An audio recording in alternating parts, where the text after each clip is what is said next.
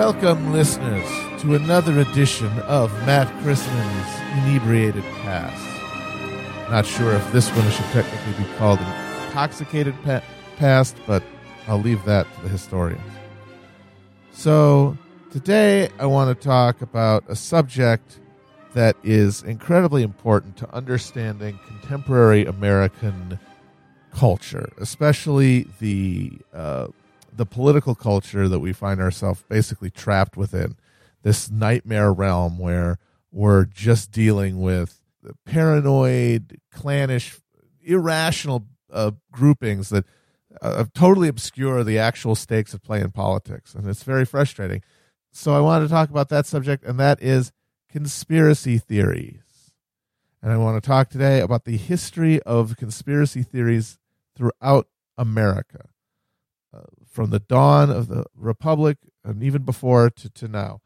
Uh, and I feel like this will give us a good understanding of exactly where we are, why we're there, and what it says about our politics. So uh, I'm saying this just to let you know that I'm going to be breaking this down into two chunks.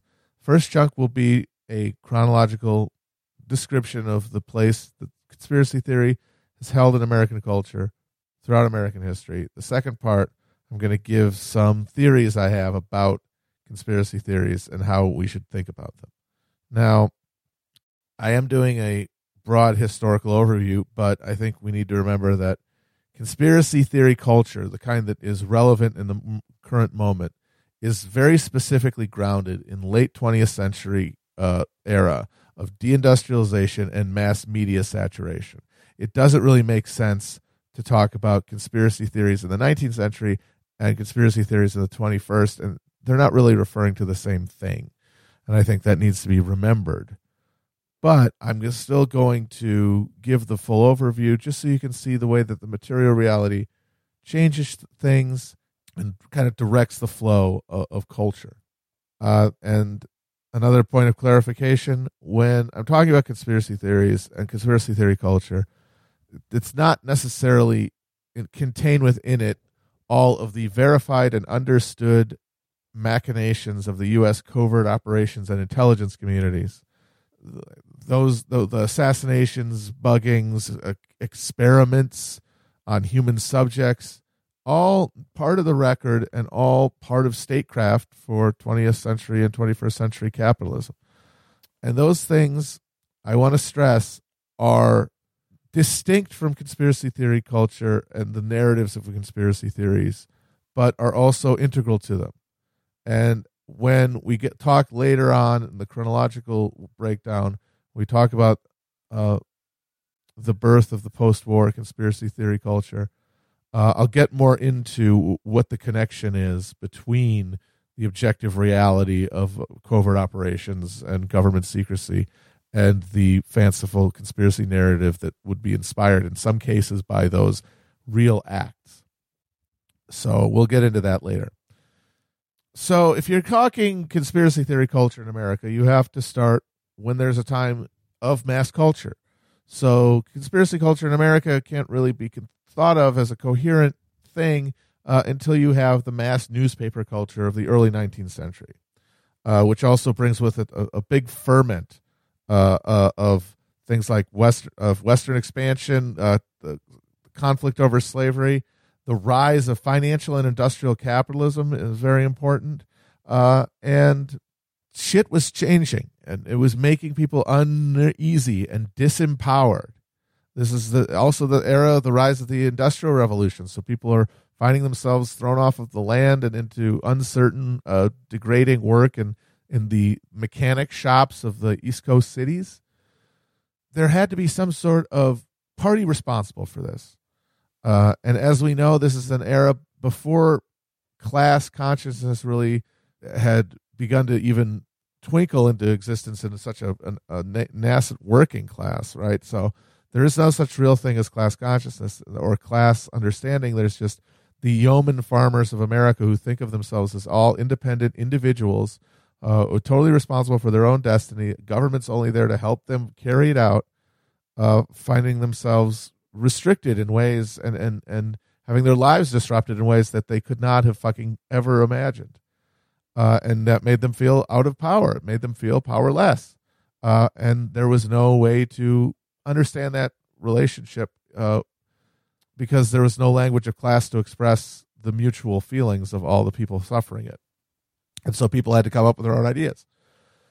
And during that early period, uh, you know, there were different pointing fingers pointing at different places. Some people pointed at uh, the Eastern bankers. Some people pointed at the the slavocrats of the Southern aristocracy, uh, and those all had some material basis. But there was one group that became an abstracted uh, force for evil, causing all the other maladies uh, in society, and those were the Freemasons.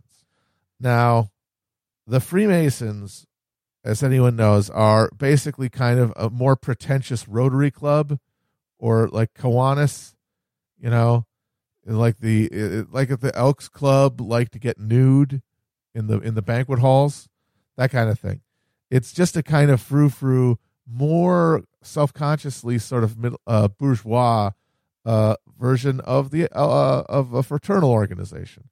But the thing about it is, is that because they take the cream of the urban middle class, the people who make made the first wave of, of revolutions in Europe, and from the French Revolution to the revolutions of 1848, that class uh, having this group of that they would get together and talk about politics, talk about improving man, creating this notion that man is to be improved and there could be a plan, like the the, the plan of the of the grand uh, mason, you know, the the architect behind everything and that you can push something in that direction. Uh, and the fact that they tended to not be affiliated with traditional uh, religious institutions, it made them incredibly suspicious. And in America, the spark that let this wave of Masonic paranoia uh, was the disappearance of a man in Western New York named William Morgan, who had been out and about claiming to have uh, Masonic secrets he had learned inside the organization that he was going to tell the world. He was writing a book about the evils within Masonry that he had he had found by infiltrating them. And uh, while while he was on this campaign, he disappeared without a trace, and he was never found. And so the belief of many people in Western New York is that this was a case of this group murdering a man. He was the Seth Rich of the 1820s. Okay, and the furor about his uh, supposed death became, or uh, I mean, his alleged death became so frenzied that it actually led to the formation of a political party called the Anti-Masonic Party. It was formed in upstate New York uh, in 1828, and it was a single issue party, and the issue was destroying the power of the Masons, which they claimed was behind all the other uh, all other powers in the country and responsible for all the ills of the country. And what's so interesting about it is, is that it really did graft people's pre existing material hostilities onto a narrative that made sense of them. The Masonic Party didn't last very long. It only was around for a few years. Uh, it won a few local uh, seats, but it, it collapsed shortly after that.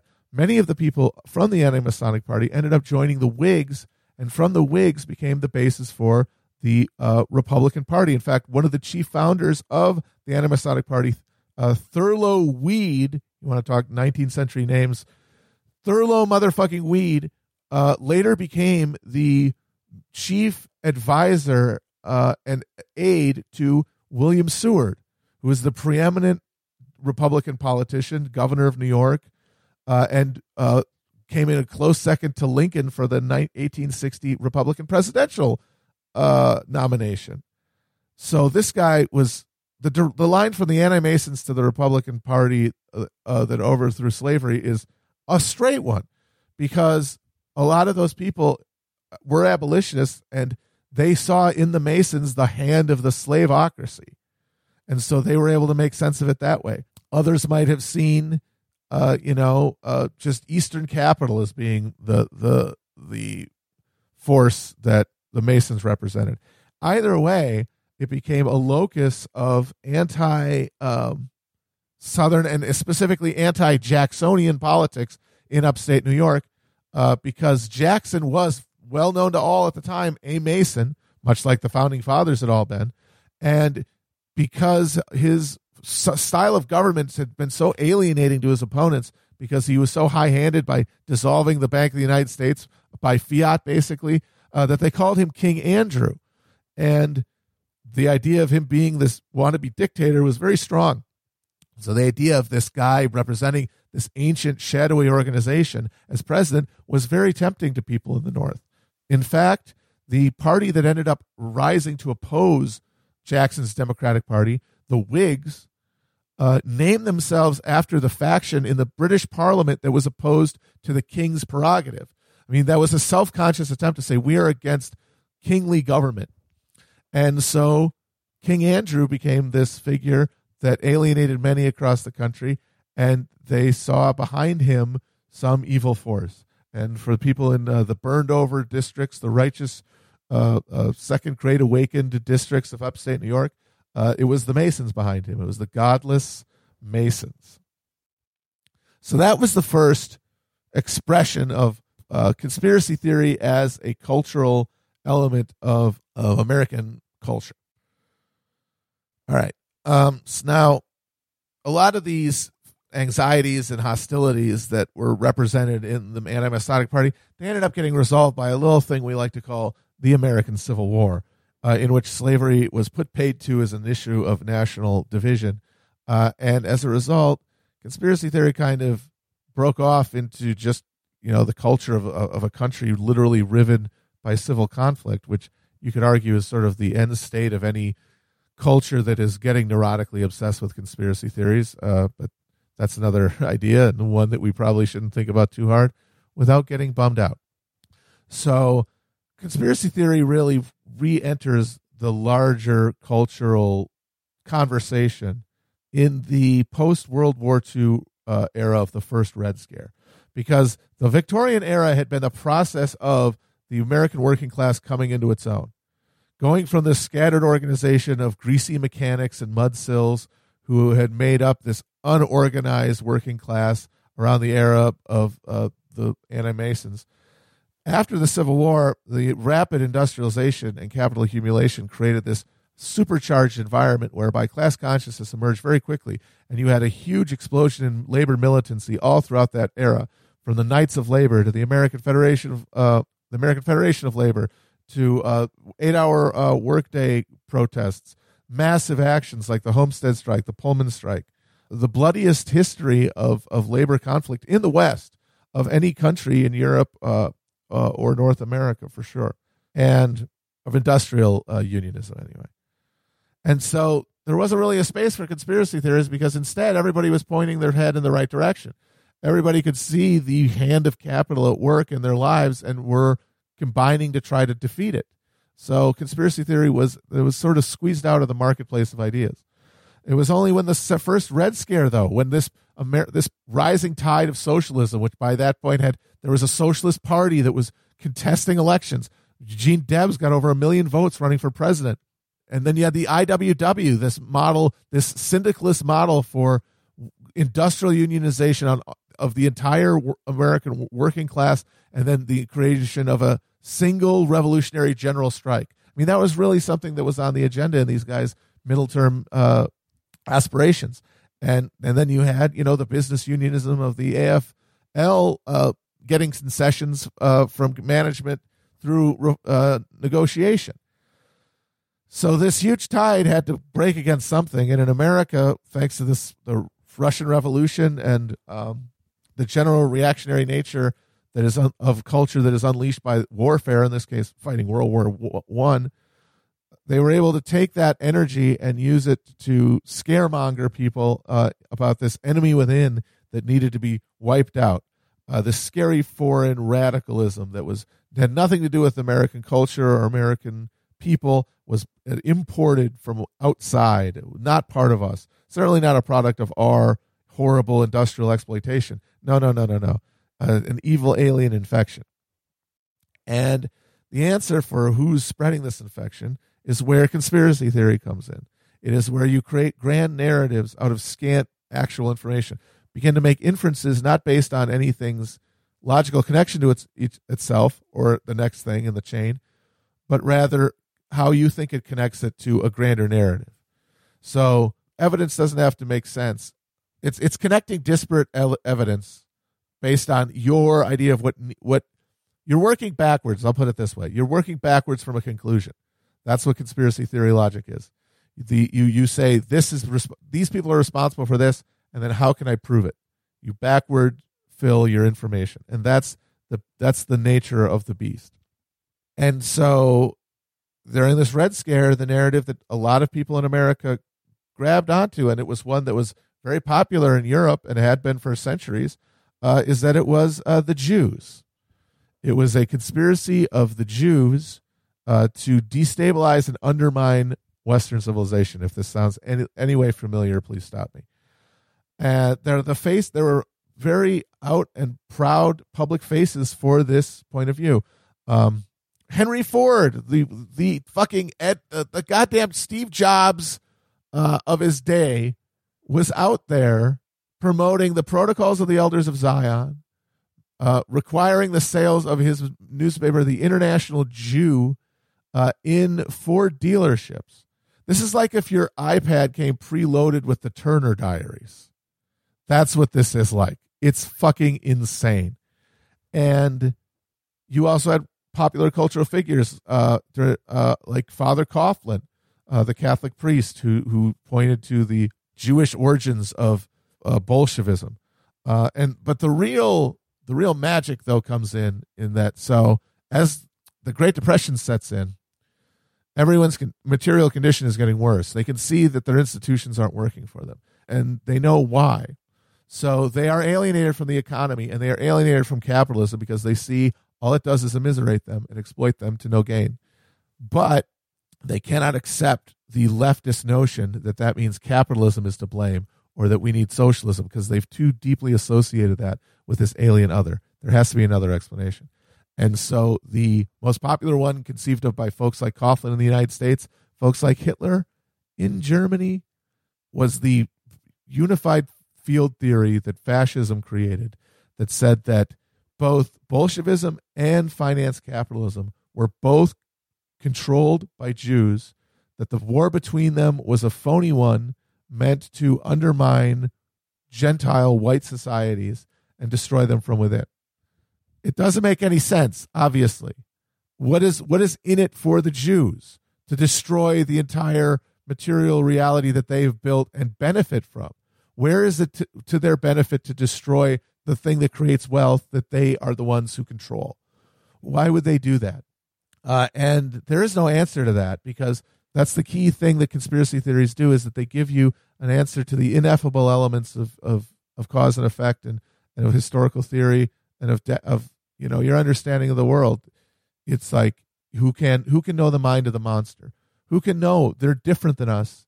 We can't conceive of what they could be, want to do so that just offloads on us the responsibility of making our theory make sense uh, this contrasts with the uh, marxist analysis that says people on top want to keep being on top. They want to keep exploiting. They want to exploit resources to their benefit and to their exclusive benefit. And that all of their decision making is based on those incentives. I think that's a more plausible reason or explanation. But that one makes you have to confront capitalism head on, and they didn't want to do that for a bunch of reasons, culturally and also uh, materially. Their many many of their class interests were with the ruling class. But so people who are squeezed by capitalism, they don't blame capitalism, they blame some manifestation of capitalism secretly controlled by Jews. And that is why August Bebel called anti Semitism the socialism of fools, because it is someone expressing their alienation, but in an idiotic way and at the wrong target. So that's where the ur fascist theory of all explanations, which we see picked up now with alt right guys and all this, like they're all picking up the same thread, which says that all the problems back then it was communism and uh, finance capital. Now it's Islam and finance capital. Uh, it's it's just the same nonsensical story. So that's where that came from. Uh, was born after World War One. uh, in the need to break uh, labor power in the United States, frankly, and they were largely successful. To our to our great detriment, the union movement was set back a great deal, and it was only the Great Depression that allowed for rapid mobilization and the ability to extract reforms from capital. Okay, now all of that had to kind of get stowed for the big fight against the Nazis, uh, which, according to a lot of these people who we were talking about earlier, uh, were not the enemy we should have been fighting. But anyway, uh, so there's a brief sort of hostil- uh, cessation of hostilities during the Popular Front War against fascism. But of course, as soon as the war ends, the the veil has to be brought back down with a vengeance. The, the connective tissue between world communism and American work labor movement has to be cut instantly, so that you get your second Red Scare. Talking John Birch Society blues. That's right, and this was America's just spontaneous, massive rejection of the post of the New Deal and the and the, the Cold War sort of uh, state of play, and eventually over time, civil rights consensus. But it started with a rejection of the New Deal or an idea belief that the New Deal had gone as far as it needed to and needed to stop, which is why you had a there was a huge strike wave after World War II, directly after World War II, 1946, 47, massive spike in strikes because there had been no strike pledges all through the war and that had led to this buildup of tensions that all exploded at once. And this led to a huge reaction against the labor movement. And in 1948, there was a massive Republican wave election that gave the Republicans veto proof majorities to pass the Taft Hartley Act, which really was the thing that drove the stake in the heart of the American labor movement. It just took years and years for it to bleed out. But that was the political culture of the Red Scare and in this immediate World War II aftermath, the Jews kind of had to go on the back burner as the villain. Uh, anti-Semitism really took and took it on the chin with that whole Nazi genocide thing.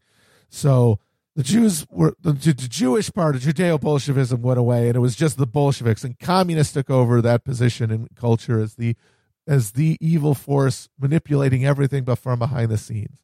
Uh, there were some few hardcore dudes like uh, like the Reverend Gerald L. K. Smith, uh, who kept it real, as it were, about uh, about anti-Semitism and how it was really the Jews responsible, and the Roman Catholics, of course, too, uh, in trying to destroy American virtue. But this was the era of the John Birch Society, of uh, of fluoride in the water, the first chemtrails, and the belief that Dwight Eisenhower was a communist agent. So this is the paranoid style that Richard Hofstadter talked about in his seminal uh, book. But this movement was this this strain of conservatism, according to the narratives of conservatives, was definitively destroyed when William F. Buckley publicly distanced himself from the John Birch Society, which, according to conservatives, ushered in an age of reason in the Republican uh, Party and in the conservative movement. Obvious horseshit. I mean, come on, I don't have to tell you people how much horseshit that is, but uh, that's what they said. Instead, uh, that that conspiratorial worldview, that seeking of an other to be responsible for all of the ills within society, because there could be no contradictions within American society. Uh, that's the backbone of of hostility to the, the liberal order among or the disaggregated American reactionary middle class. Okay, so at this point, uh, as you can see, conspiracy theory is, in the 20th century anyway has been broadly a reactionary movement. It's a movement of the right. It's a movement to make sense of social change uh, by creating scapegoats because it can't confront the real heart of the problem, capitalism.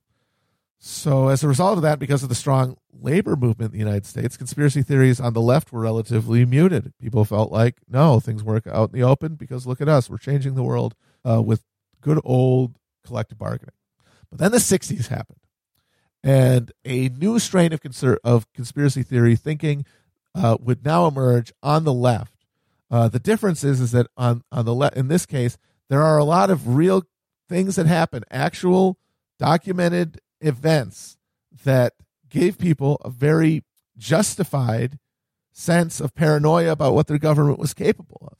And I'm not even talking about the big headline making assassinations of JFK and RFK and MLK, and honestly, even if I, I, I am agnostic as to what happened in most of those cases, I have uh, I have gut feelings, but I really don't feel comfortable making any kind of historical judgment on any of those big ones. But just think about how those things all happening that quickly in, in succession would make the average people person feel like there's no way this is a coincidence. There's no way there are that many lone nuts that just spring out of nowhere to cut down the most prominent people on the left. That just doesn't make sense. So it's it's understandable. But then we talk about the smaller things that are not debatable that actually happened. The the murder of uh, Fred Hampton by the FBI, COINTELPRO in general, the fucking MK Ultra. Okay, this is something that if somebody came out and said it happened now and we didn't know any better, it would sound like a complete fucking sci-fi goof 'em up. The CIA took fucking acid and, and exposed Americans to it in order to observe their result, their reactions as part of a, a long term brainwashing experiment to see how tractable the human brain was to suggestion and interrogation. That really happened. One part of it was called Operation Midnight Climax. The CIA rented out a bordello, put two way mirrors in all the bedrooms, and paid sex workers to douse their fucking clients with LSD and then filmed the results. All of that happened in this time frame. And they didn't people didn't know about it all at once, but it's dribbled out ever since.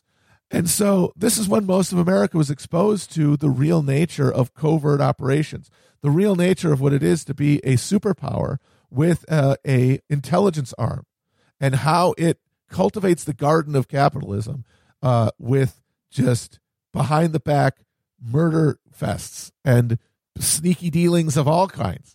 That that's how it lubricates the gears of of, uh, of democracy. It's like covert ops are the lube in the piston between capitalism and democracy, because democracy is necessary to give capitalism legitimacy, but democracy can't be allowed to actually threaten capitalism. And so that's why you prevent the friction from becoming too great by lubricating it with fucking special ops, with intelligence, with state propaganda efforts, covert assassinations, all that stuff. That is how you keep democracy in check. So that's where people get this first exposure. And it leads to a lot of meaningful revelations about the way the state works, but also, really understandably, gives people a desire for grand narratives of conspiracy, which these smaller acts are just parts of. A, a, desire to knit everything together into one satisfying story, which we all have. It's we've been trained to have it by what we observe in media all the time. This is also the first generation to get conspiracy culture expressed in popular media.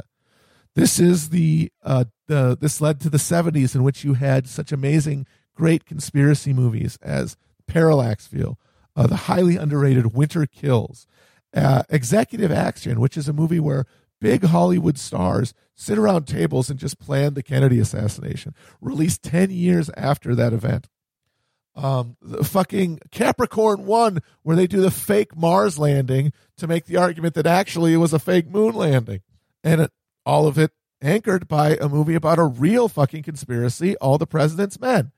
So the 70s is when we get leftist and broad pop culture conspiracy theory as part of the American cultural conversation. And of course, like all culture did, conspiracy theory moved hard right in the 80s thanks to a little thing we like to call the satanic panic. So, in the 1980s saw a Reaganite uh, reclamation of American culture from these effete libertines who had become dissipated and perverse. But that led to anxiety.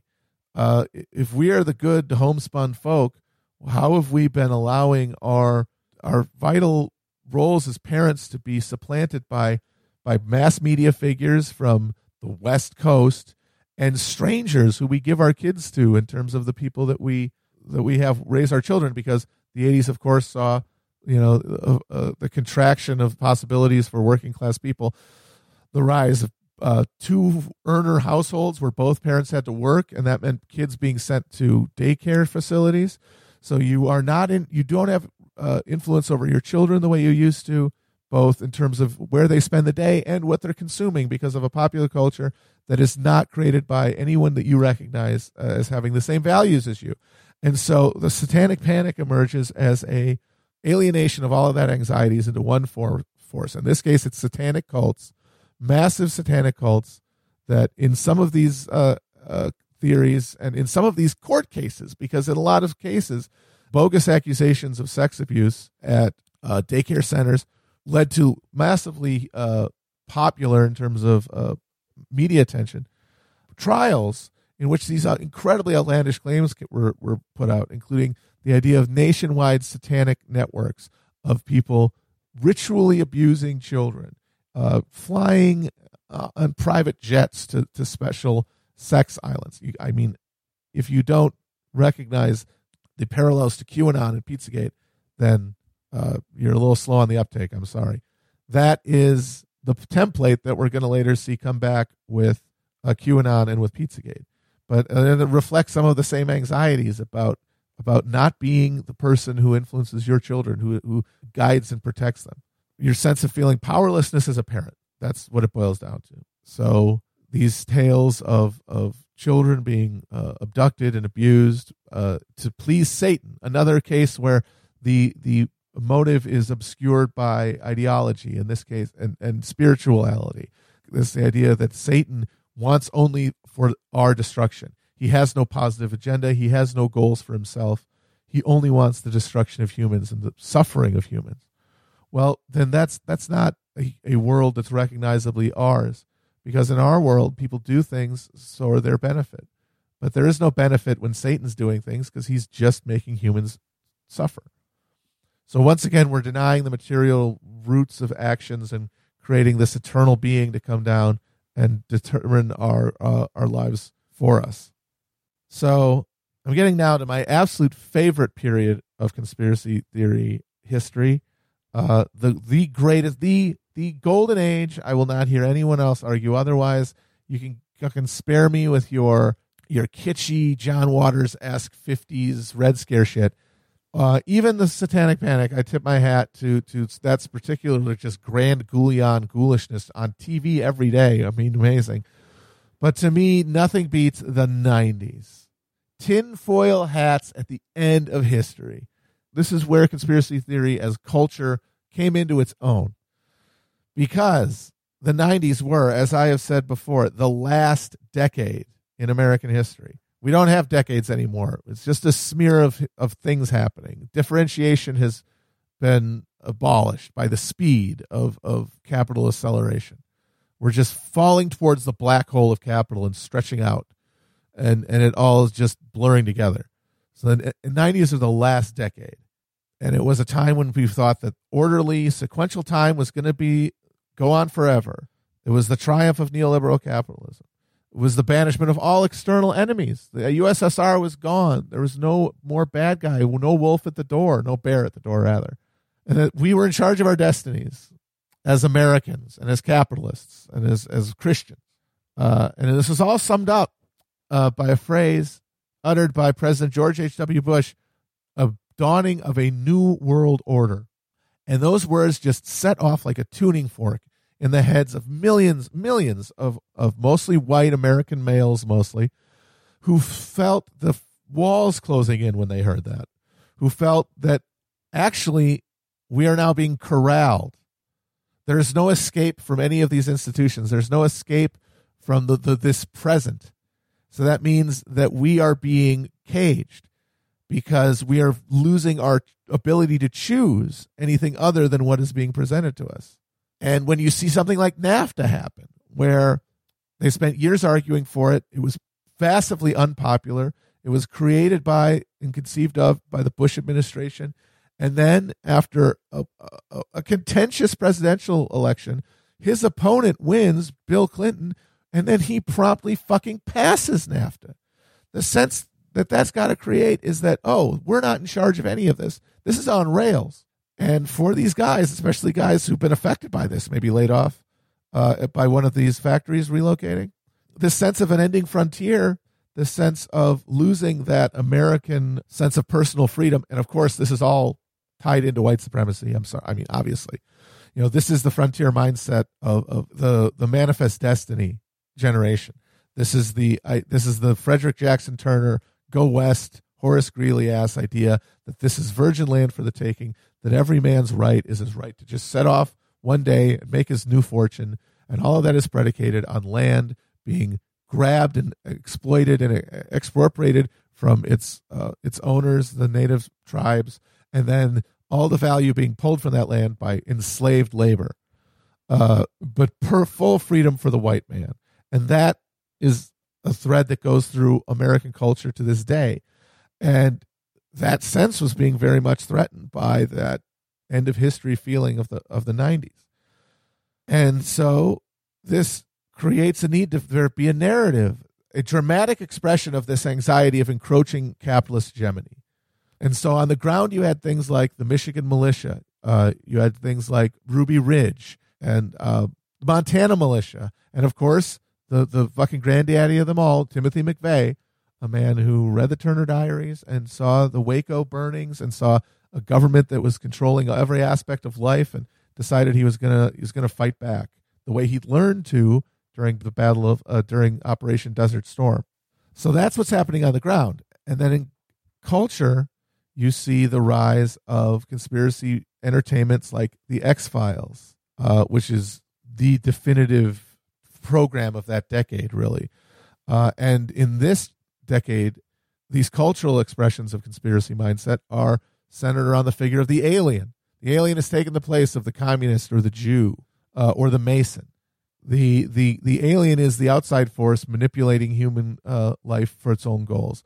Uh, now, sometimes that is a thinly veiled allegory for Jews, as was the case, you know, with the communists. But for a lot of people, aliens become this avatar of power, the avatar of the of the supernatural, almost technological and economic power that the governments uh, and corporations of the world hold over you.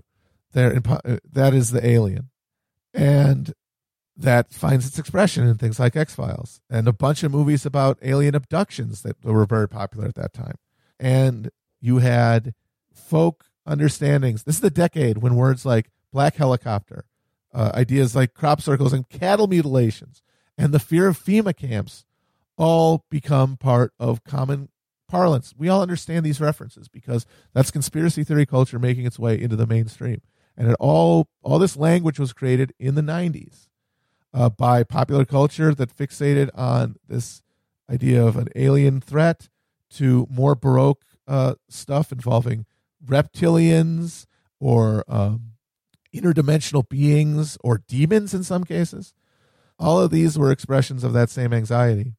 But this figure, the, the alien, he represents the uh, important element of conspiracy theory is that it has a source of transcendence it gives you an idea, a way to transcend this disenchanted world we live in. Uh, the same way that, that in the 80s Satan could. The alien represents a power beyond our understanding, which means the world is not as we see it, which means there is more possibility than we have been given, and that there is a hope for transcendence, that we can be beyond, that this isn't as good as that we can make it, that this isn't the only world that exists. And that's what the aliens represent. So this uh, this current, which has it's really a tapestry of stuff. Aliens are one of the big motifs. Go- government, uh, New World Order stuff is is a, a, main motif, but woven within that is just this amazing tapestry of of different strains and ideas. Rosicrucians, the Illuminati, uh, a Bilderberger group, all of these just amazing tales. Uh, one guy, William Cooper, wrote this book, Behold a Pale Horse, that wove everything together, all of history, into this massive saga of, of alien infiltration and takeover of America, of world governmental institutions. Uh, and every single conspiracy theory is like a subsection of this greater tale. It's, it's amazing. Uh, he would go on to be shot in a uh, shootout with police two days after 9 11. So, you know, who knows what that means? Draw your own conclusions. But all of this was powered by by books, by radio, uh, and by television. I was talking about X Files, obviously. I'm talking about early internet websites, and of course, but the two guys that did it. One, Art Bell, who provide this beautiful oral soundtrack of alien abduction stories and and tales from Area 51 and all these amazing paranormal firsthand accounts broadcast all night, uh, all across the country. And then uh, on tele on uh, screens, Alex Jones. It's hard to remember that now because he's now basically just a, a, a mega a water carrier. But in those days, Alex Jones was just an electric mix of conspiracy theories uh, that he he was he just embodied this wholesale repudiation of of the settled uh, neoliberal order, where for everything that meant, and it was it encompassed every element of reactionary and leftist uh, disenchantment with the moment. So he could be everything to everybody because he encompassed all of these tales. And his greatest coup, uh, and the thing that made him, I honestly, I think it made him. I, I think it carried him through maybe the lean years of, the, uh, of post 9-11 when he kind of had to just market himself as a as a truther kind of exclusively and limited his audience in a way. It's been his uh, signature achievement, and I think it was what carried him through the lean years till he could become a branded figure like he is now. So one of the parts of the tapestry of conspiracy theories that all underlies these grand narratives of world order and, and humans being turned into livestock for some great unveiling and some great culling was the little get together known as a Bohemian Grove. Bohemian Grove is a retreat in Northern California redwoods outside of San Francisco. Every summer, and this has been true for since the late 19th century. Titans of industry, finance, uh, diplomacy, uh, and government, and technology, and everything. Uh, the muckety mucks, the, the, who you would think would be in charge of the world, uh, come together for two weeks or a weekend of of drinking, of of, of sex, uh, and most importantly, connections. Uh, there are they, the guys give each other little. It was almost like TED talks before TED talks like TED Talks of the Child Sacrifice. They would just talk about different areas of their expertise to each other and make the connections that lubricate the upper realms of uh, world economic and uh, political power. And they've been doing that for for uh, over a hundred years. Now, on its face, it's pretty absurd. These and brazen. These rich assholes getting together to just in our face hash out how the world's going to be divided up. But there's something also sort of banal about that, right? the idea that they can just do that, the idea they can just be like, yeah, we're going to get together. We're not. We're even going to tell you we're going to get together. We're going to come out of it and have gotten all of your lives' destinies. We've all swapped them like horses. We have that power over your life. That's kind of a bummer. Nobody wants to hear that. So what Alex Jones did to make Bohemian Grove a a, narrative that would pop and make him interesting and, and and make people want to listen to him is by said no, they don't just get together and hang out and make deals. They are doing satanic rituals involving child abuse, cannibalism, uh, and sacrifice to evil gods, and that that is what Bohemian Grove is about. And now you got to admit that's a much more striking narrative. That's like, oh wow, you know, it also gives you the idea that this is a movie and you could go in there and like find the evil god and like, you know, say the incantation and throw an amulet at him and he'd explode and go back to his own universe and the world would be saved. You know, there's a there's a there's a narrative there which means there could be a happy ending as opposed to just this sad, brutal, out in its open expression of domination and confidence in the rule, which is what Bohemian Grove actually is. But the funniest thing is the motherfucker made good on it because he snuck in the late 90s, snuck onto the grounds of Bohemian Grove during the actual weekend with a camera crew and recorded an actual ritual sacrifice. Now, no one was killed, but what actually happened, and this is something that happens at the beginning of every Bohemian Grove get together, is that there is a giant bonfire put at the base of a 20 foot tall stone owl named Mammon. They call it the cremation of care. And the idea is, is that they are coming here to have fun and they're burning up all of their troubles. And they're not going to bother them while they're they're in the woods. Now, the actual origin of this is that Bohemian Grove was created by a bunch of dandy theater folk in San Francisco who wanted to like put on a little fun thing. And it has all and, and doing something like that has all the hallmarks of Ivy League fancy boys. It's the kind of shit they love to do over there. They still do. Look at the fucking Hasty Pudding Club, where they all get together and put bras on and, and giggle. They love that shit. They love the, the fake dramatic, the amateur dramatics of it. And so the idea of, oh, we're going to burn a fire in front of this stone owl coming down, and oh, it's very droll. Oh, we're having such a fun time. By the way, there's also a fucking talent show at Bohemian Grove at the last night of it, like fucking summer camp. Richard Nixon called it the uh, F wordiest thing he'd ever seen on the Nixon tapes. But so that's the, just, it's an expression of the kind of class they're part of. But of course, regular people don't have those frames of reference. So when they see a sacrifice in front of a stone owl, they see a fucking sacrifice in front of a stone owl. Like, holy shit, these guys are doing ritual shit. They're actually supernaturally connected. They're they're fucking channeling dark forces to rule over us for the benefit of like the Satan or something. So that was and so that made Alex Jones's career and that sort of narrative was the pervading narrative of the Chris Carter 90s. And all of that kind of went along in this anxiety about, oh, are we being, you know, what's happening? Are we being turned into sheeple? Are we turning into sheeple? Oh my God. And all of that navel gazing, it all ended one beautiful September morning in 2001. 9 11 was the biggest event that had happened in the lifetime of most people living in America. Something that big, by definition, has to have correspondingly massive causes. And due to racism and also just the fact that, frankly, it's not traditionally a very impressive enemy. I mean, the, the, country that fought the Nazis being told that this horrible Pearl Harbor style attack is the work of a shadowy network of non-state actors who we can't meet in open battle. That's a fucking bummer. Even also, even forgetting the racism of just people thinking there's no way that those people could pull this off. So those forces, plus another classic thing of conspiracy thinking, is that people observed, wow, 9/11 that sure did help the Republicans. Holy shit, they're really taking advantage of this. Oh my God, we're invading Iraq, a country that had nothing to do with 9 11. It's almost like they had that in their back pocket the whole time. Oh, what's this? This organization that's filled with people who are now staffing that uh, administration is talking about how we need a new Pearl Harbor to make American policy go in our direction. Wow, somebody sure benefited from this. And from that central insight, they work backward to, to make the evidence fit.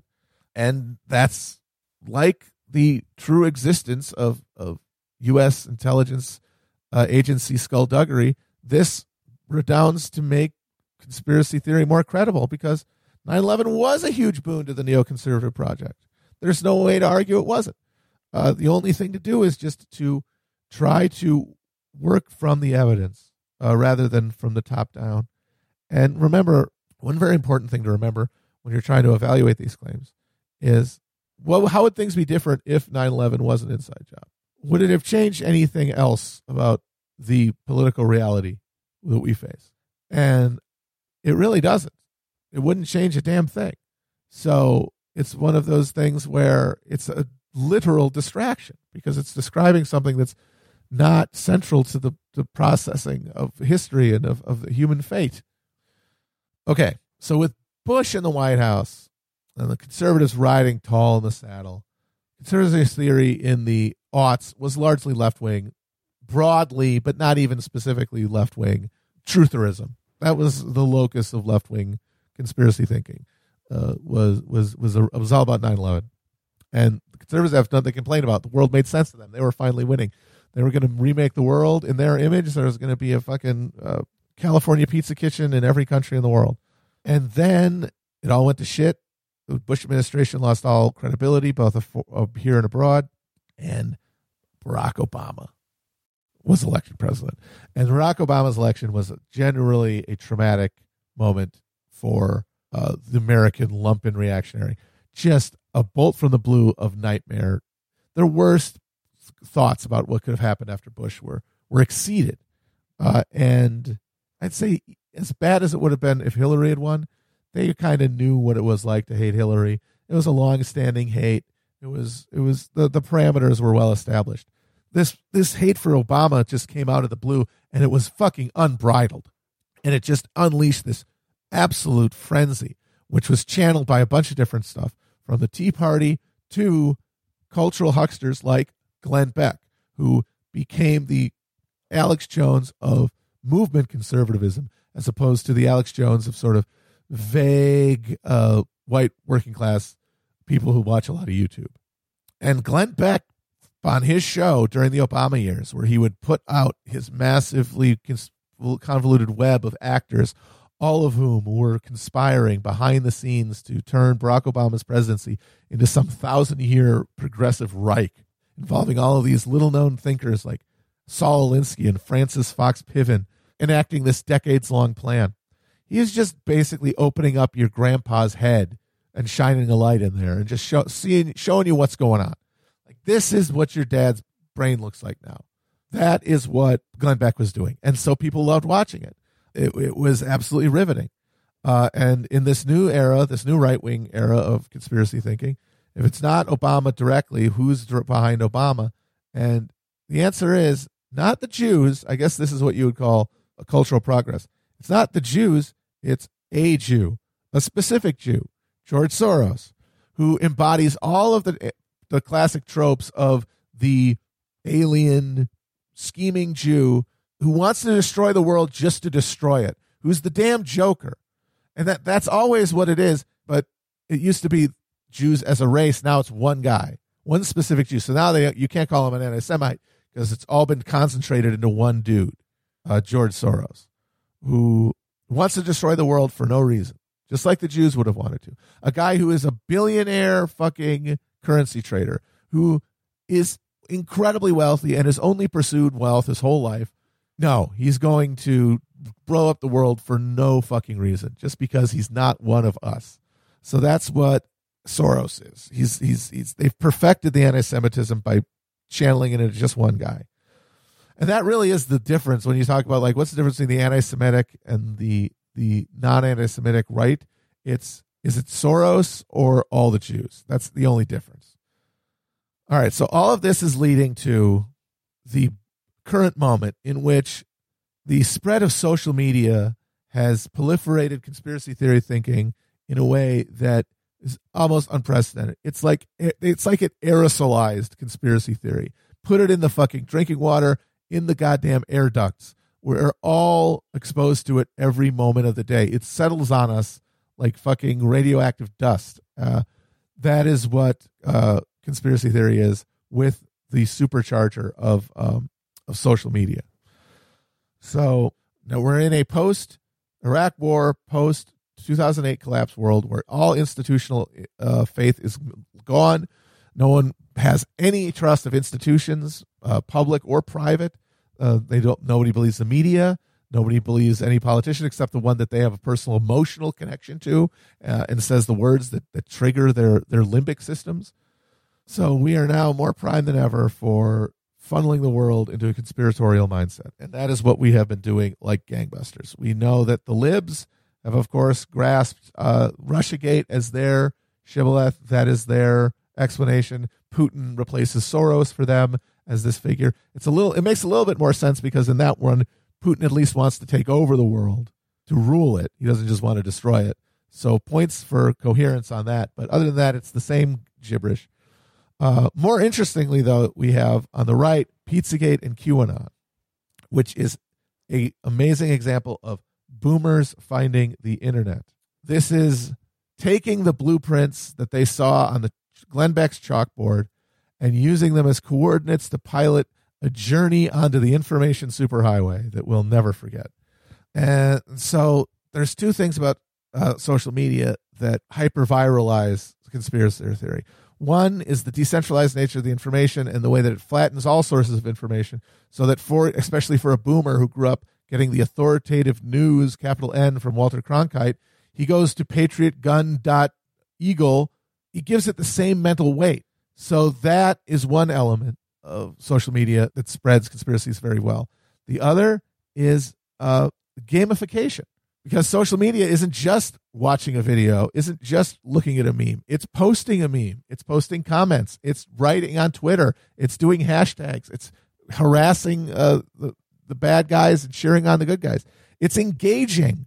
And by engaging in it, you are able to make it uh, a game. You're trying to rack up points, faves, retweets, all that. But also, you are uh, making the game as it happens. You are interacting with it. You are the investigator. It's not just watching Glenn Beck. You're up there with Glenn Beck, writing stuff on the chalkboard with him. You've turned it into a game. You can find the evidence. You can look at the clues. You can put the clues together. And you now know. Uh, it's like uh, watching Blues Clues, where you're yelling at them. No, it's the it's the it's the rake, and then they go yay, and it's like I'm helping. That's what you get to do. So those are big components of why QAnon and Pizzagate are so popular. But the other big ones are one, the fantasies of the extreme depravity of your enemies in it. They're not even just worshiping Satan. They're actually eating babies' brains while they're alive. Some of this stuff about adrenochrome and all that shit, the theory is the kid has to be alive when you're eating it so you get all of his life power.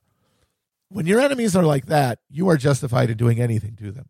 And so this is psychologically for these super reactionary uh, right wing people.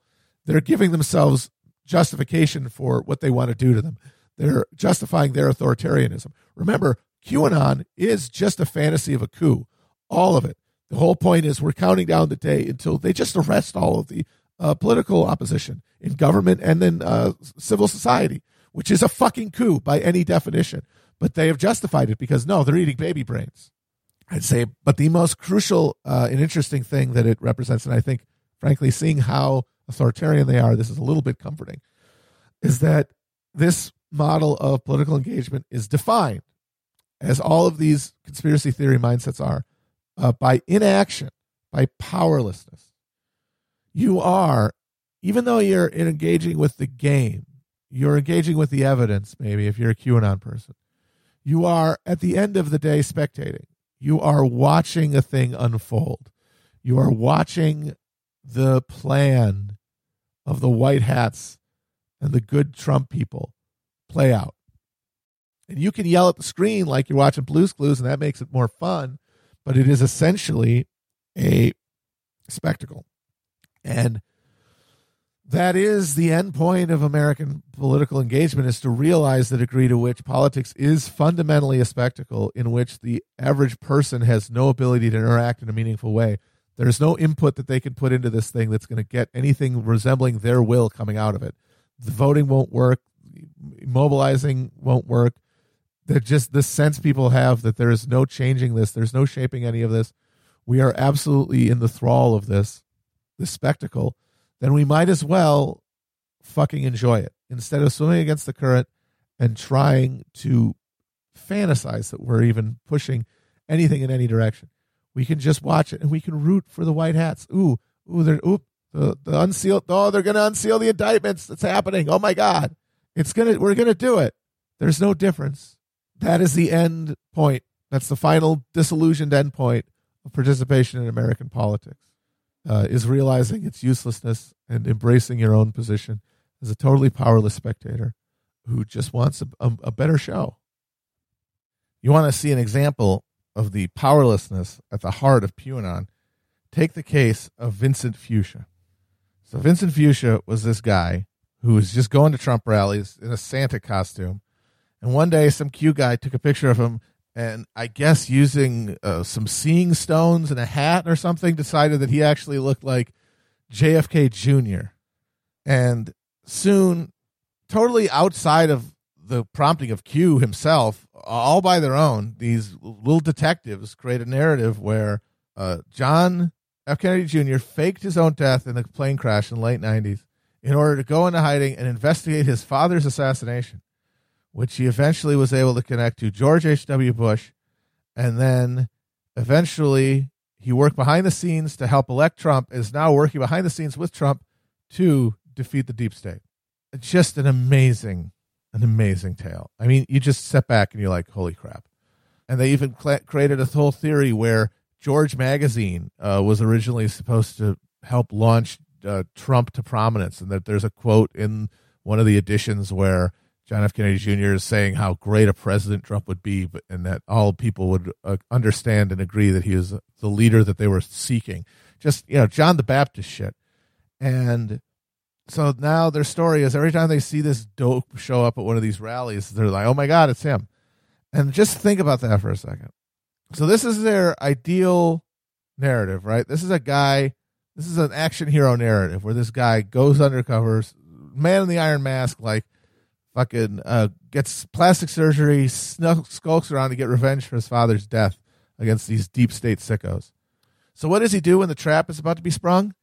He just starts going to the fucking Trump rallies. This guy who went through all of that trouble to do this thing, this multi decade plan, and now part of it is to, at the zero hour, reveal himself in public and just hang out at the exact same fucking suburban gymnasium with the same room full of dentists and and auto body dealership owners and listen to this guy talk about how he almost had sex with Courtney Thorne Smith at an ESPN zone. And that's the same thing you're doing. He's just watching the same thing you're watching. Even at this vital moment, your key guy is not doing anything. He's just watching the president do something. But like I said, uh, that is all related to the essential powerlessness at the heart of conspiracy thinking. Uh, that's one of my two big theses about conspiracy thinking is is that one, it's about being powerless and then expressing a political imagination around that powerlessness as its basic premise. But the opposite of conspiracy theory thinking is class solidarity, class consciousness, thinking in class terms, that clarifies all the mysticism and, and makes his it makes the array of forces much more coherent and and it just makes everything make sense. Um, it really is the glasses from They Live, and this gets to a reason why I don't think the left can be ever really successfully harness the energy of conspiracy theory. I've had people tell me, look, if conspiracy theory is a way people understand language in this atomized America, and most Americans are atomized, wouldn't it be easier to try to get to them through the conspiracy theory than by trying to create a class consciousness that's not there? It's just it's the easy way. Go go just go around the just go around the corner. Just be like, hey, you like conspiracy theories? Well, what about the conspiracy called capitalism? And I see the lure of that, but I think it's a dead end uh, because conspiracy theory is the antithesis of consciousness. What conspiracy theory is, it is what fills the space left where America's class consciousness should be. The degree to which class consciousness is missing in America, the hole, the sucking void, is filled with conspiracy theory. So the reason for this is that every exploited worker, and that's the majority of people in any culture, uh, including the majority, mass majority of people who believe deeply in conspiracy theories, experiences alienation. So it doesn't matter what you believe. It doesn't matter if you're a, a, a nationalist, if you're a Republican, if you're a Protestant, if eh, however you stack the deck of your synapses and decide that's a personality, you are feeling alienated from your labor because you are being alienated from your labor. That's not a, a subjective experience, it is an objective phenomenon, and the body responds as it would because having your uh, surplus value expropriated is inherently alienating. It feels bad. You're not in control of your life. You're not in control of your livelihood. It creates hostility, resentment, and the sense of frustrated powerlessness. And that's true of whatever you believe on your surface of your mind. However much of a real, true believing capitalist you think you are, you're still having that alienation. And ideology is what you use to direct the resentment hostility you feel. And at base, class consciousness is just people comparing notes about their sense of alienation. It's about people in the same workplace working closely saying, hey, our boss is such a piece of shit. You, you think the boss sucks too? Oh, God, he's awful. Oh, you know what? I was just thinking that. I didn't know if anybody else thought that either. And you just all find out that, oh, we all have the same source of alienation and angst. We all we all are feeling bad for the same reasons. We know who's responsible, and it's the guy taking our fucking labor. And that's how unions begin. It's just people comparing notes at their workplace about their feeling of exploitation. Now, Americans, especially after World War II, and that's when our modern conspiracy culture was formed, thanks to mass media and the suburbanization, we lost touch with each other as workers. We stopped comparing notes. Uh, the big factories that have always been the engines of, of the working class, wherever they sprout, broken up, shipped shipped to other countries, shipped to right to work states, even before that. Uh, uh, working class communities broke up with uh, urban renewal, segregation, and uh, and suburbanization.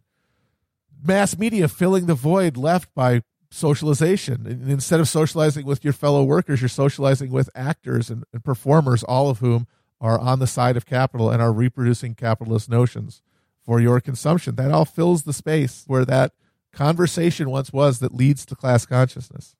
And because of this, American workers they can only process their alienation internally. They can only ask their own self what's going on. They are ill equipped to identify the real cause of the distress because they don't have the notes to compare. They can't talk to others and make these conclusions. All they have is their own single perception and their own head full of pre existing notions. Their subjective experience, filtered through a lifetime of personal prejudices, religious belief, and incredibly crucially, exposure to that mass media I was talking about, that takes the place of collective note taking. And so that turns our alienation into a story, like the stories we watch in movies and TV. Stories with beginning and middle and end, uh, identifiable villains and heroes, sense, reassurance, uh, immortality, really, because you know you're at every part of the story. You're there. At no point do you die as the as the person uh, observing it, and that's why conspiracy theory is inherently reactionary, and it really can't be used for leftist ends because that is antithetical to keeping yourself in the dream, uh, to keeping your ordered universe sense together. You know, people say, go to the flow, just use the stories to point to the real enemy. But the thing is, they will always replace capitalism with something else. I mean, look at Pizzagate. That's the perfect example because you guys know I am on the hobby horse, and I think Pizzagate is fundamentally correct in its contours about elite child predation. But the, but the actual theory of Pizzagate it's all built on stu- uh, on, on just brain detritus, just uh, reactionary uh, cultural anxieties uh, uh, about degeneracy and its relationship to the Democratic Party, just personal prejudices, uh, you know, local local bias curdling into this thing that totally taints it. And so Trump's hand in, in the real life Pizzagate, fucking Jeffrey Epstein, is totally ignored uh, unwinding the pre- to all the way back to the all the all of the, unwinding all those pre- premises is is way harder than than I think appealing to people on a material basis is. Uh, so I'd rather really try to hit people uh, in the breadbasket than try to go all the way back to try to deprogram and debug all those lines of cultural code. Uh, because I mean, take a look at the evidentiary uh, gap between what we know about Pizzagate crimes and we know about Jeffrey Epstein's crimes. In Jeffrey Epstein's case, we have dozens of not only witnesses, but victims who have testified under oath about what he did to them, who have given them information that only someone who was intimately familiar with him could have had. One of those, one of the girls uh, who he abused, when they searched his house, they found one of her high school report cards in his fucking house. You have victims, you have evidence, and you have Donald Trump's name on a fucking flight log and a quote bragging about how much he likes partying with Jeffrey Epstein, how much Jeffrey Epstein likes young girls. Who are the victims of Pizzagate? There's not a single purported victim in Pizzagate, except for Madeleine McCann, which is just a total wackadoodle uh, flyer on their part. There's no victims. There's no evidence at all. It's all just imputed. It's it's it's, it's what it is. It's decoding. It's decoding the messages uh, in the DNC emails, like you're fucking decode using your decoder ring to find out if you should drink your Ovaltine in a 50s kids radio show. It just defangs the whole thing. And now take Alex Jones before he became just a boring Republican. From the days when he was a real live wire, his famous line is, They're putting chemicals in the water to turn the frogs gay. Of course, that's hilarious, right? Everyone has a good fun with that. that's stupid. His thinking is, is that there's some sort of evil company who's working to make men to change gender roles, to undermine the traditional family, starting with the frogs.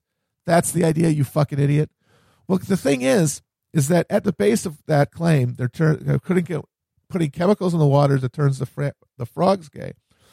That's based on truth. Uh, there's a paper that has studied frogs exposed to a pesticide called atrazine in which the exposure to the pesticide has caused mutations in their uh, in their gender expression and led to uh, cases where they've changed sex or become sterilized. Now that's a great example of capitalism at its worst. Uh, this fucking pesticide is used because it increases crop yields and it's therefore increases profits. And any damage to the people or the environment in which it's ex- expressed, that's an externality that they don't have to deal with. That is just a perfect parable of capitalist exploitation. But he has to fucking frame it around cultural anxieties and obscure the truth.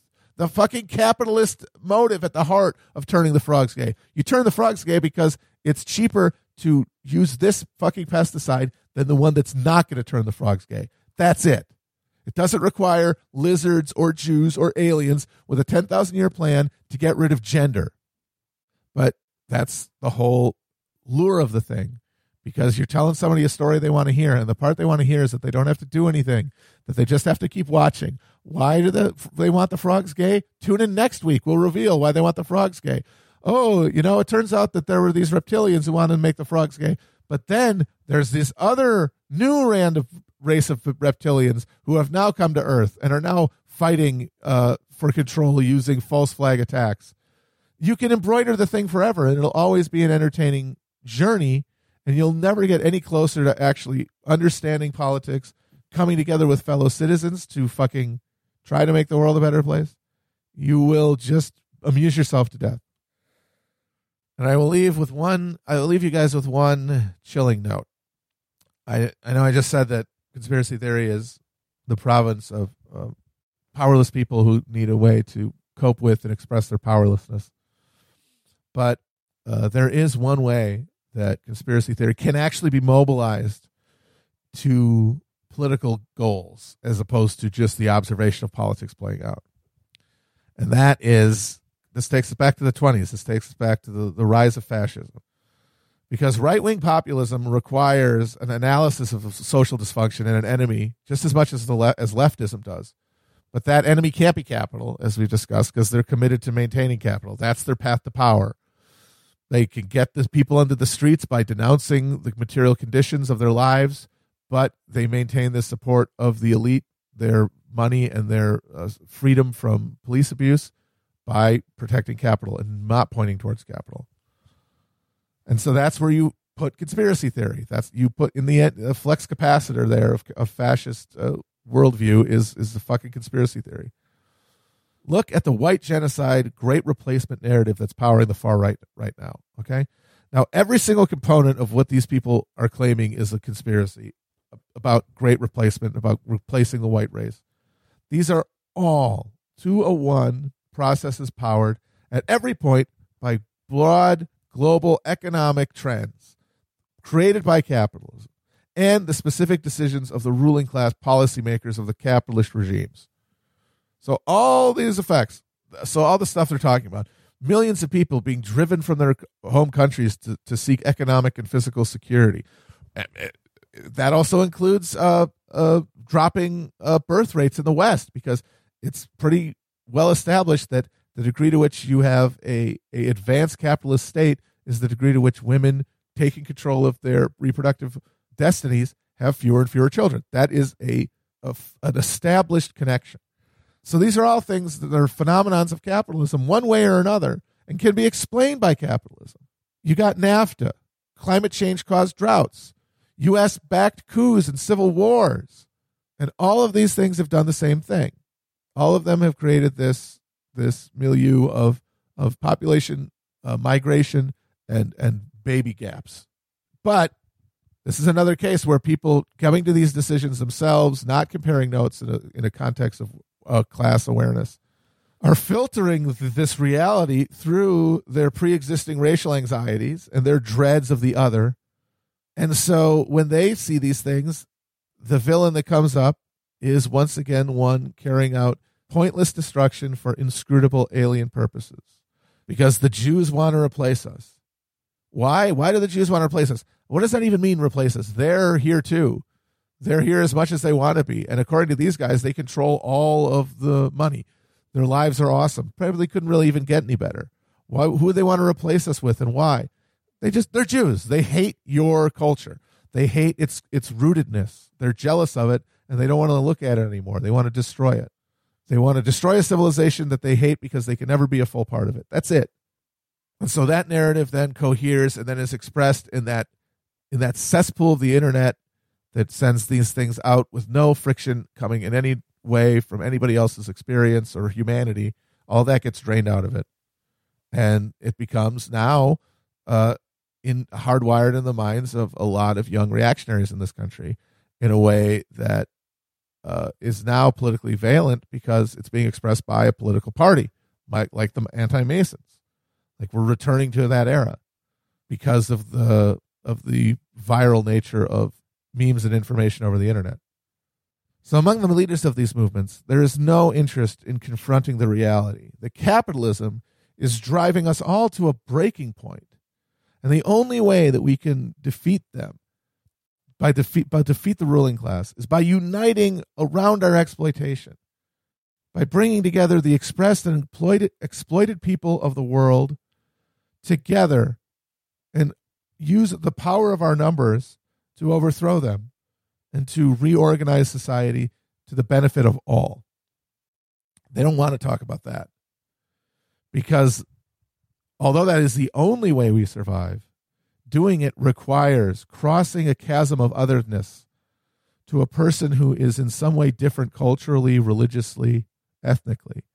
And the thought, the mere thought of doing the making oneself vulnerable in that way, of attempting to cross, of make the leap of faith and the, express the vulnerability to try to create solidarity across these divisions that, though arbitrary, are in the minds of someone conditioned in 20th century America incredibly powerful. Because that thought is too horrifying to contemplate, these people have to turn it into uh, a cabal of reptiles uh, and globalists who are using this inhuman mass of people who aren't as good as us, actually, because if you look at FBI crime statistics and IQ, blah, blah, blah, and they've severed their connections to other people because they would rather live in the fantasy. All right, well, there, that's it. I think. Uh, I hope some of this made sense. Uh, if this is this might have been divided into two parts, I'm not sure. Uh, but thank you very much for listening, and I'll see you guys in the funny pages.